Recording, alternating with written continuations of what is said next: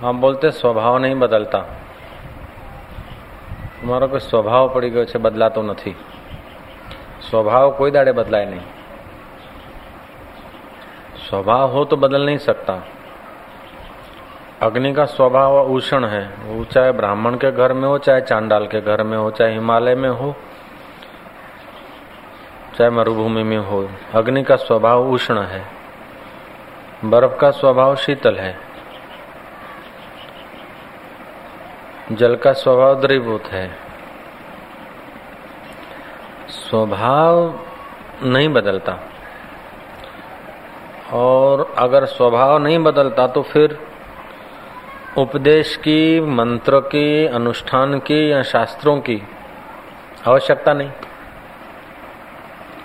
अगर स्वभाव बदल नहीं सकता तो फिर उपदेश की जरूरत नहीं है, शास्त्रों की जरूरत नहीं है, आचरण धर्म अनुष्ठान की जरूरत नहीं है. और जो बदलता वो स्वभाव नहीं होता. श्री राम. जो बदलता है वो स्वभाव नहीं होता. जैसे ब्रह्म का स्वभाव है स्फुरना, ब्रह्म का स्वभाव है सृष्टि को सत्ता देना. अब ब्रह्म का स्वभाव बदलता नहीं है. स्वभाव नहीं बदलता. जो बदलता है वो स्वभाव नहीं होता है. ये बहुत सूक्ष्म बात है, ध्यान से आप सुनने की कृपा करना. स्वभाव बदलता नहीं है और जो स्वभाव है वो बदला, स्वभाव बदलता नहीं, और जो बदलता है वो स्वभाव होता नहीं. बदलता है विचार, बदलती है कल्पनाएं, बदलती है मान्यताएं. हम बोलते हैं स्वभाव बदल गया. श्री राम. ध्यान से सुनना. बदलती है मान्यताएं, बदलती है कल्पनाएं, बदलते हैं विचार. हम समझते हैं स्वभाव बदला. मध्य रात्रि को बिल में से चूहा निकला. शराबी शराब पीकर कुछ ढोल बैठे थे. चूहा निकला और उसने थोड़ी शराब चाट ली. नारंगी बारंगी होगी. शराब के कई नाम होते हैं. नारंगी शराब भी शराब होता है. शराब चाट ली और दो पैरों के बल खड़ा हो गया चूहा. बोले बुलाओ बिल्ली फिल्ली शेर वेर को, कौन होता है मेरे सामने.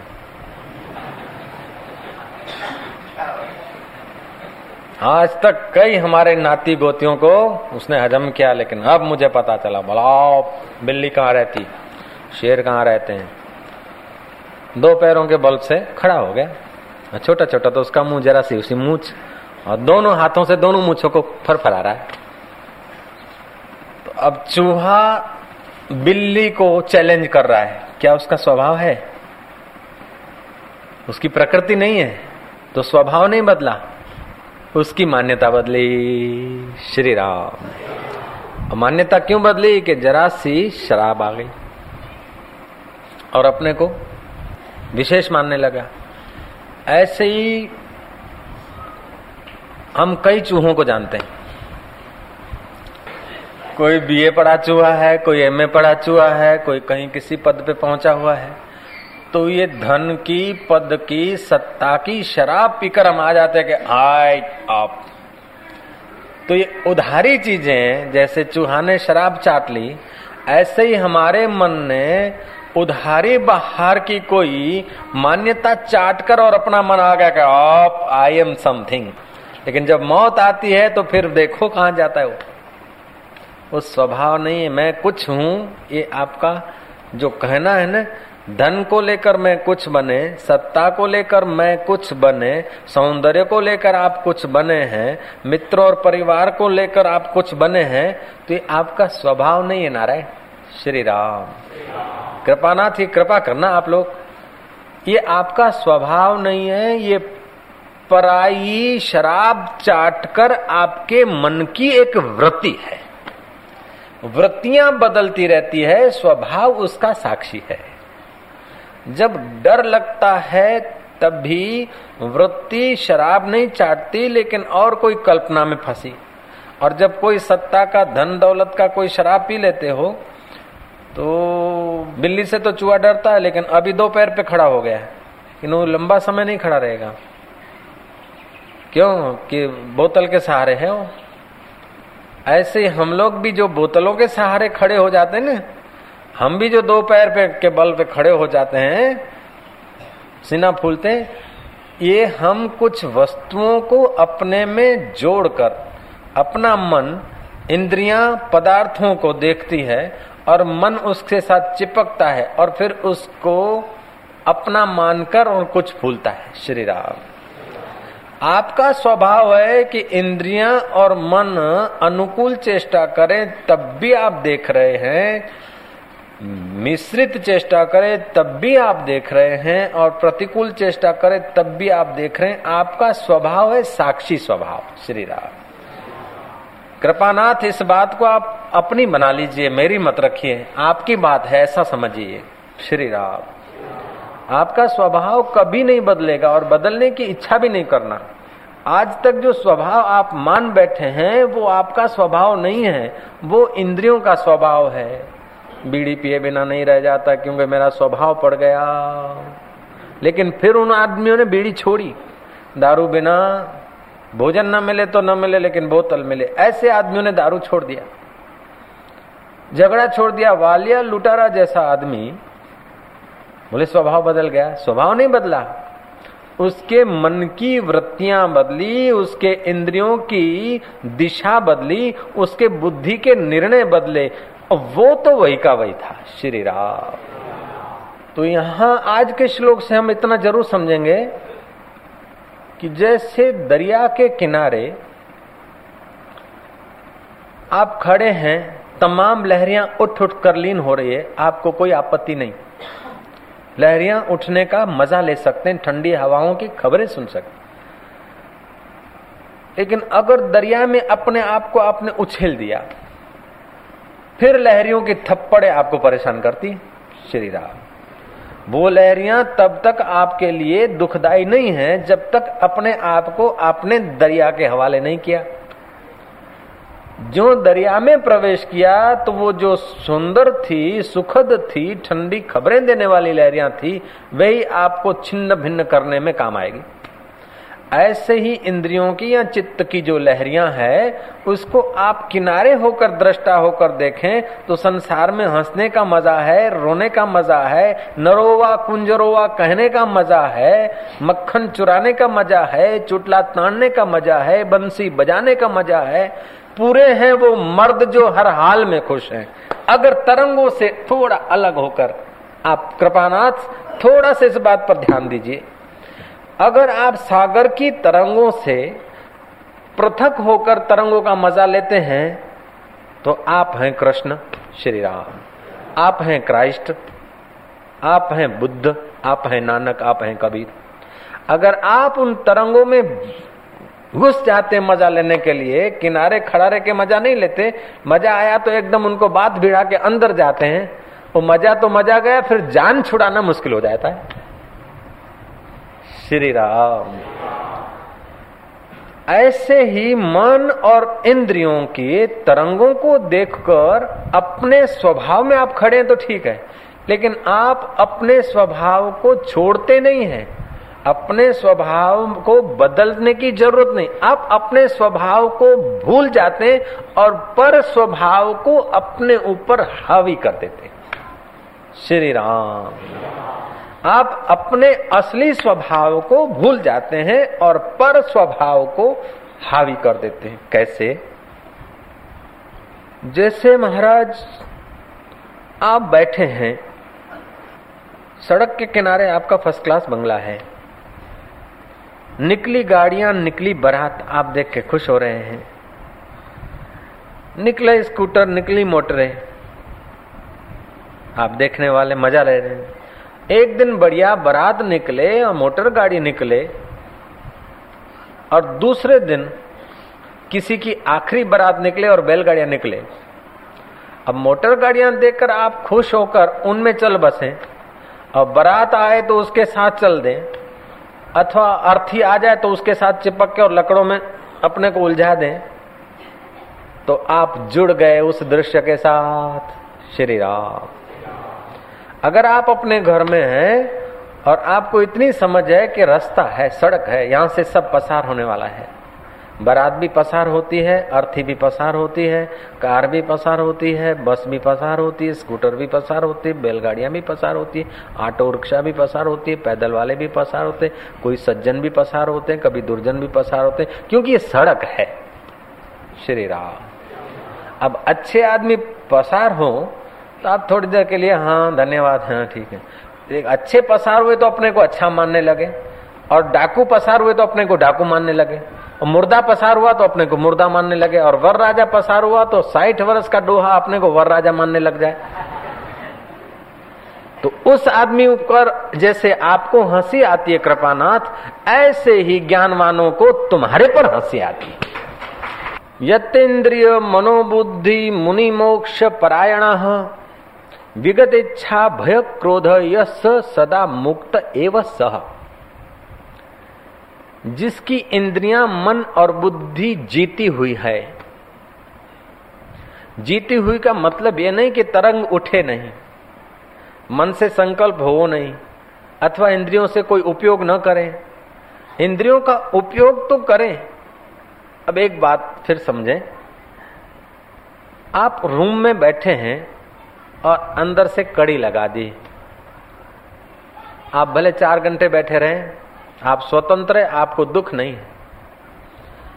आप रूम में गए और किसी ने कुंडा लगा दिया, बाहर से हॉल ड्राफ लगा दिया, कड़ा लगा दिया, भले थोड़ी देर के लिए लगाया, लेकिन किसी ने लगाया तो आप पराधीन हो गए, और आपने लगाया है तो आप स्वाधीन हैं। श्री राम। ऐसे ही अपनी सत्ता में रहकर आप युद्ध करते हैं, भोग भोगते हैं, बच्चे को जन्म देते हैं, इन इंद्रियों का आप उपयोग करते हैं, तो आप रूम में अपनी सत्ता से बैठे,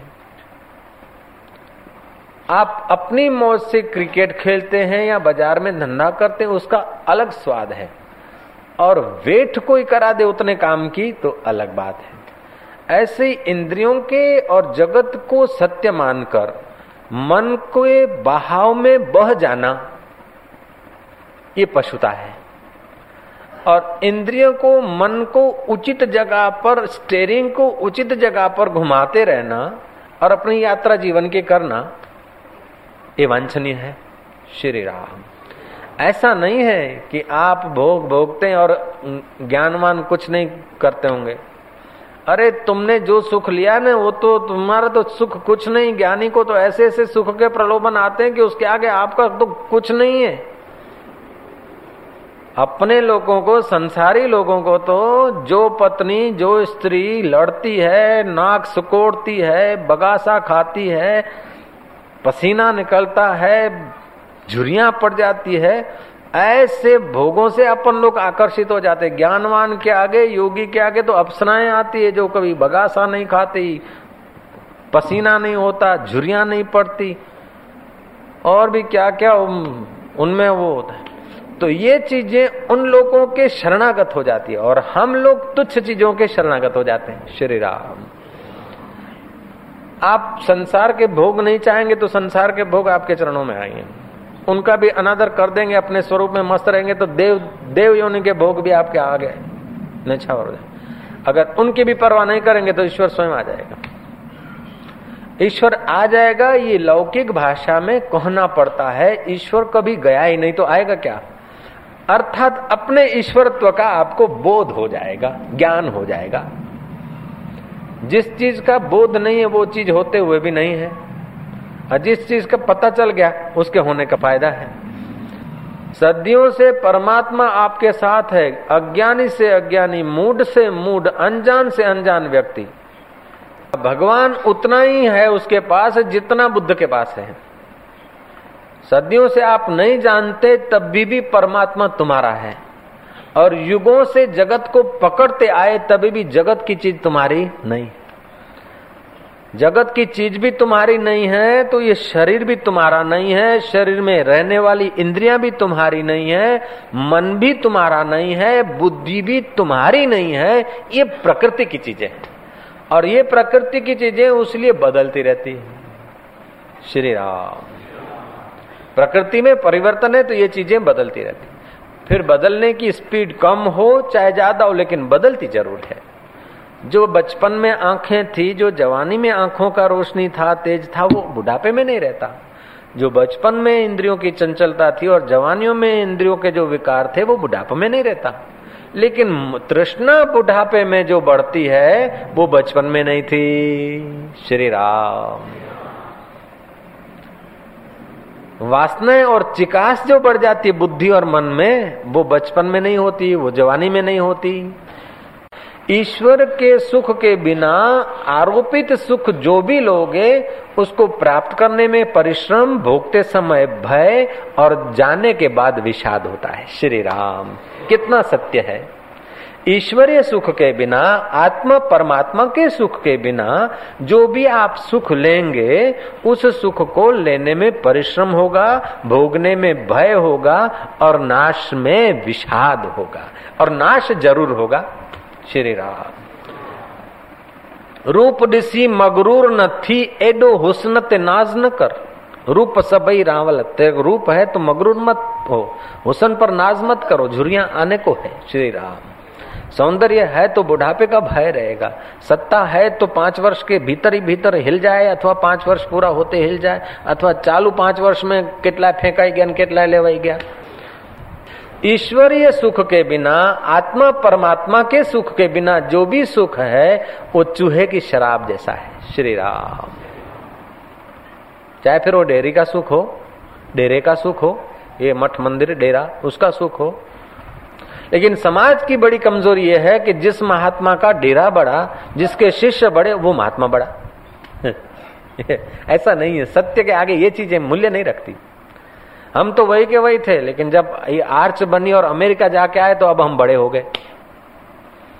राम राम राम। इन तुच्छ चीजों के कारण हमारा मूल्य बढ़ा और ये तुच्छ चीजें चली जाए तो हमारा मूल्य घटे। हमारा मूल्य तो वही था जो पहले था, अब भी और बाद में रहेगा, वो हम आत्मा है। ऐसा महात्माओं को अनुभव होता है। चाहे लोग पूजा करें, सुवर्ण के बर्तनों में खिलाएं और बखमल बिछा दें, पुष्प बिछा दें, तभी भी महात्मा वहीं का वहीं होता। और चाहे लोग जुतियां उछाल दें और दुनिया भर का अपमान कर दे, तभी भी सच्चा महात्मा तो वहीं का वहीं होता जहां उसको होना चाहिए। श्री राम। हम लोग क्या है कि हम लोग परिस्थितियों में होते हैं ना, उसीलिए परिस्थितियां हमको दबा देती हैं। तो आप इंद्रियों में न रहिए अन्नदाता, मन में मत रहिए, बुद्धि में मत रहिए, लेकिन इंद्रियों को, मन को और बुद्धि को जो सत्ता देता है वो तुम्हारा असली स्वभाव है। आप अपने आप में रहिए। श्री राम। अपनी समझ इंसान को जब तक आती नहीं, दिल की परेशानी तब तक दुनिया से जाती नहीं। अपने आप का स्वभाव का जब तक पता नहीं चलता तब तक बेचैनी नहीं जाती। बेचैनी दब जाना एक बात है, बेचैनी भूल जाना दूसरी बात है। बेचैनी को विस्मृति के खाई में थोड़ी क्षणों के लिए डाल देना दूसरी बात है, लेकिन बेचैनी अलविदा हो जाना बात निराली। तो बेचैनी अलविदा होने के लिए श्री कृष्ण का इस श्लोक को आप ठीक से समझेंगे।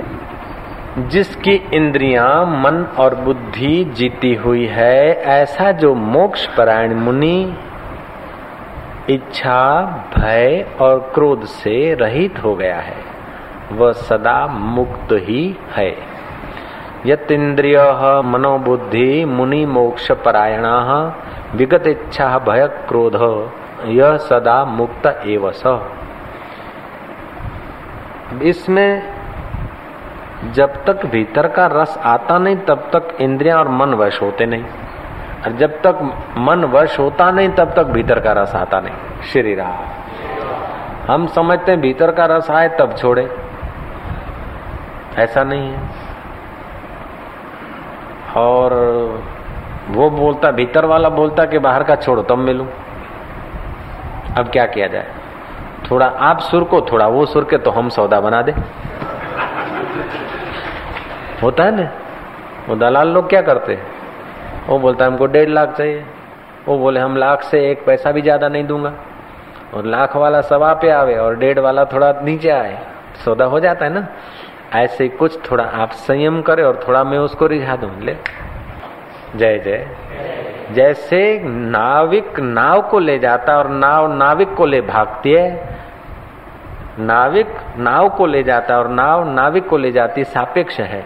ऐसे ही इंद्रिय और मन को थोड़ा सा अंतर्मुख करने से भीतर का सुख मिलता और भीतर का सुख मिलने से वे अंतर्मुख होते,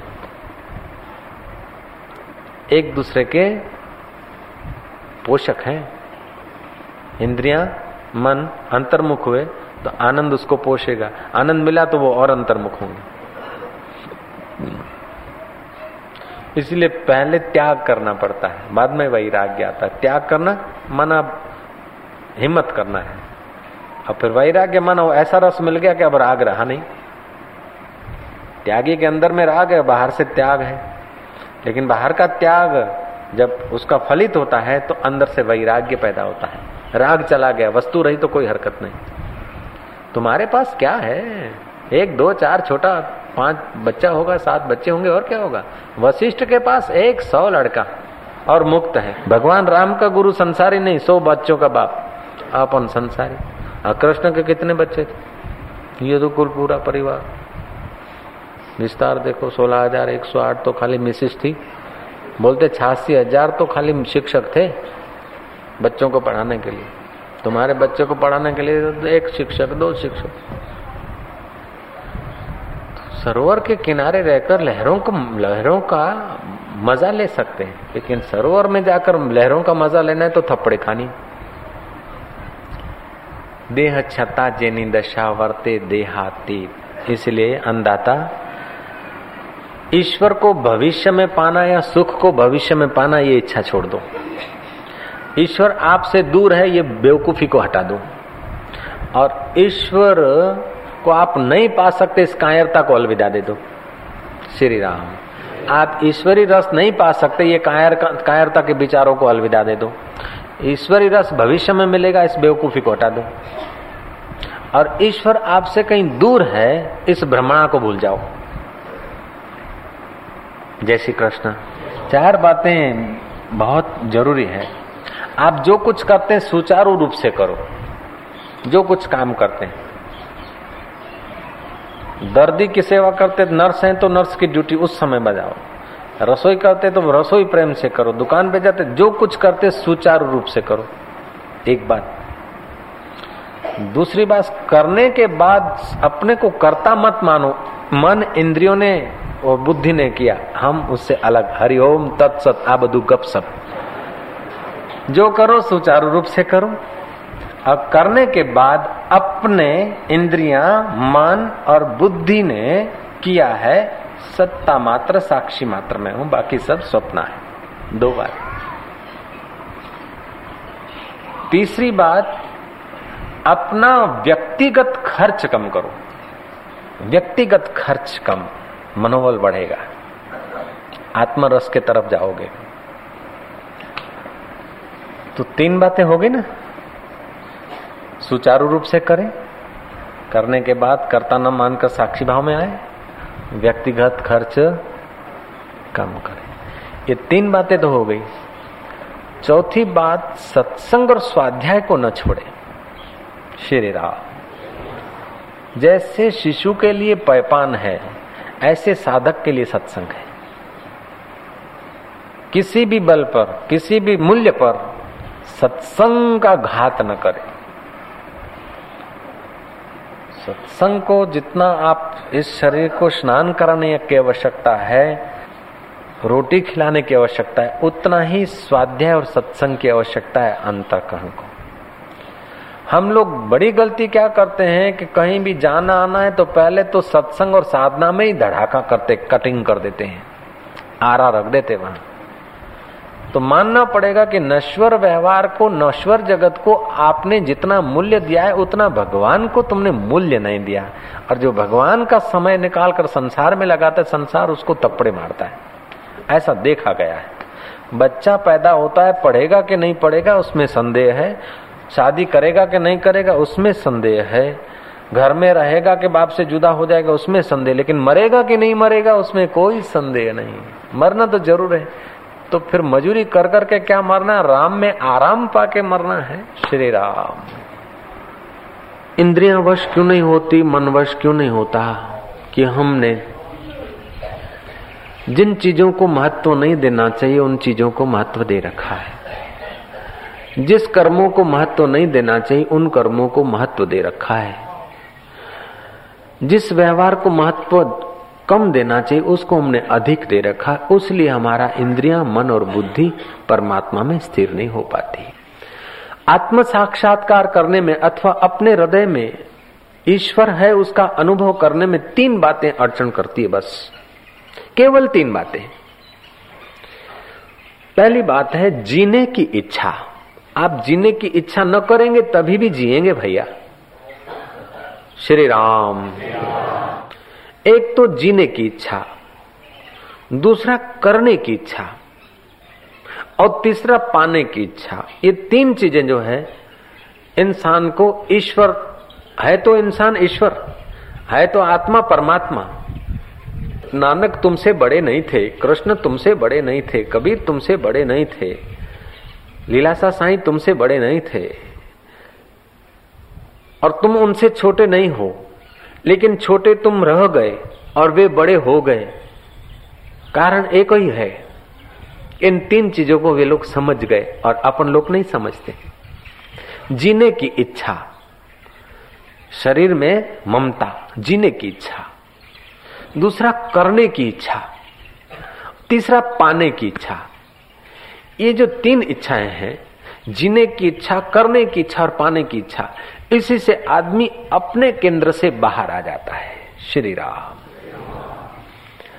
अगर ये तीन इच्छाएं जितने अंश में कम होगी उतने अंश में आदमी महान हो जाएगा और अगर ये इच्छाएं तीनों भीतर से चली गई तो आदमी आदमी के रूप में तो देखेगा लेकिन उसके द्वारा परमात्मा अटखेलियां करेगा। बाहर से तो कार दिखेगी लेकिन अंदर इंजन बदल जाएगा। ऐसे ही वो आदमी तो आदमी देखेगा, व्यक्ति तो व्यक्ति देखेगा लेकिन अंदर जीव की जगह पर ईश्वर अटखेलियां करेगा। नानक जब घर छोड़कर गए, साधन भजन करके आत्मज्ञान पाकर आए तो उसका बाप बोलता था कि इसको तो मैं जानता हूं, ये तो नानक है, मॉडल नानक का है। लेकिन अब वो नानक को नानक मत समझो, गुरु नानक समझो तो कल्याण होगा। देवहूति ने अपने पुत्र के अंदर, कपिल मुनि के अंदर भगवान के गीत सुने और उनका उपदेश सुनकर माता देवहूति गदगद हो गई, आत्मराम को प्राप्त हुई। उसके नेत्रों से जो जल चला, वो जल की बूंदे जहां पड़ी, जहां जल के बिंदु पड़े, वो सिद्धपुर में बिंदु सरोवर के नाम से प्रसिद्ध हुए। श्री राम। ये आत्म खजाना ऐसा है कि नहीं देखता है कि सामने वाला बेटा है कि बाप है, पापी है कि पुण्यात्मा है, पढ़ा लिखा है कि अनपढ़ है। इतना महापापी 7.5 बैलगाड़ियां भर जाए इतने जने वो द्विजातियों के उतरवा लिए थे। बालिया लुटारा, लूटता था लोगों को, जो मर जाते थे उनके जने 7.5 बैलगाड़ियां भर जाए उतने इकट्ठे हुए थे। साधु और ब्राह्मणों को भी छीन लेता था, द्विजों को मार देता था। ऐसा बालिया लुटारा वाल्मीकि ऋषि बन सकता है तो तुम्हारे घर का कोई कुटुंबी या तुम आत्मज्ञान पालो, इसमें कोई कठिनाई नहीं है भैया। श्री राम। एक काम करिए कि मन को, इंद्रियों को, श्री राम, और बुद्धि को तुम सत्संग के रस से थोड़ा भर दोगे ना तो जीवन से दुख, चिंता और नरक चला जाएगा। और मनमानी करोगे तो जाना तो सबको है देर सबेर, मनुष्य जन्म का दुरुपयोग हो जाएगा। और मनुष्य जन्म का दुरुपयोग हुआ न तो समझो 84 लाख जन्म, कभी घोड़ा बनेंगे, कभी गधा बनेंगे, कभी पेड़ बनेंगे, कभी कुछ बनेंगे, तो हम लोगों को 84 लाख जन्म भोगना पड़ता है। अब मनुष्य जन्म में एक बात संत के हम सुन नहीं सकते हैं, जब घोड़ा बन गए और हिंटर लगेंगे, गाली पे गाली बरसेगी तब, जब गधा बनेंगे और गाली पे गाली बरसेगी तब, जब खच्चर बनेंगे तब, बैल बनेंगे तब। श्री राम। कबीर जी कहते हैं, सांझ पड़ा दिन आत्मा दीना चकवी रोए, चलो चकवा वह जाइए जहां दिवस रैन न होए। शाम पड़ी चिड़िया रो पड़ी कि चलो चकवा ऐसी जगह जाएं कि रात ना हो, क्योंकि रात को तुम अलग घोंसले में जाते, मैं अलग जाती। कबीर जी कहते हैं, रैन की बिछड़ी चाकवी आन मिले प्रभात। चकवा ने कहा तू शाम को बिछड़ेगी तो सुबह मिलेगी आकर, लेकिन मनुष्य जन्म में जो परमात्मक ज्ञान से बिछड़ गया वो फिर 84 लाख योनियों में न सुबह मिल सकता है, न शाम मिल सकता है, न दोपहर मिल सकता है, न रात मिल सकता है, न प्रभात मिल सकता है, न मध्य रात मिल सकता है। वो फिर एक मनुष्य जन्म है जो अंदर ज्ञान की धारा बैठी है परमात्मा की, उसके साथ मनुष्य मिल सकता है। अगर मनुष्य जन्म गया तो सब कुछ गया। रुपए पैसों की एक थप्पी कम कर दे, नौकरी के 1 साल कम कर दे, श्री राम थाली में आई हुई 2 रोटियां कम कर दे, लेकिन हमारे से हे भगवान सत्संग मत छीनना। सत्संग से वंचित रहना महान पापों का फल है और सत्संग से करीब आना महान पुण्यों का द्योतक है।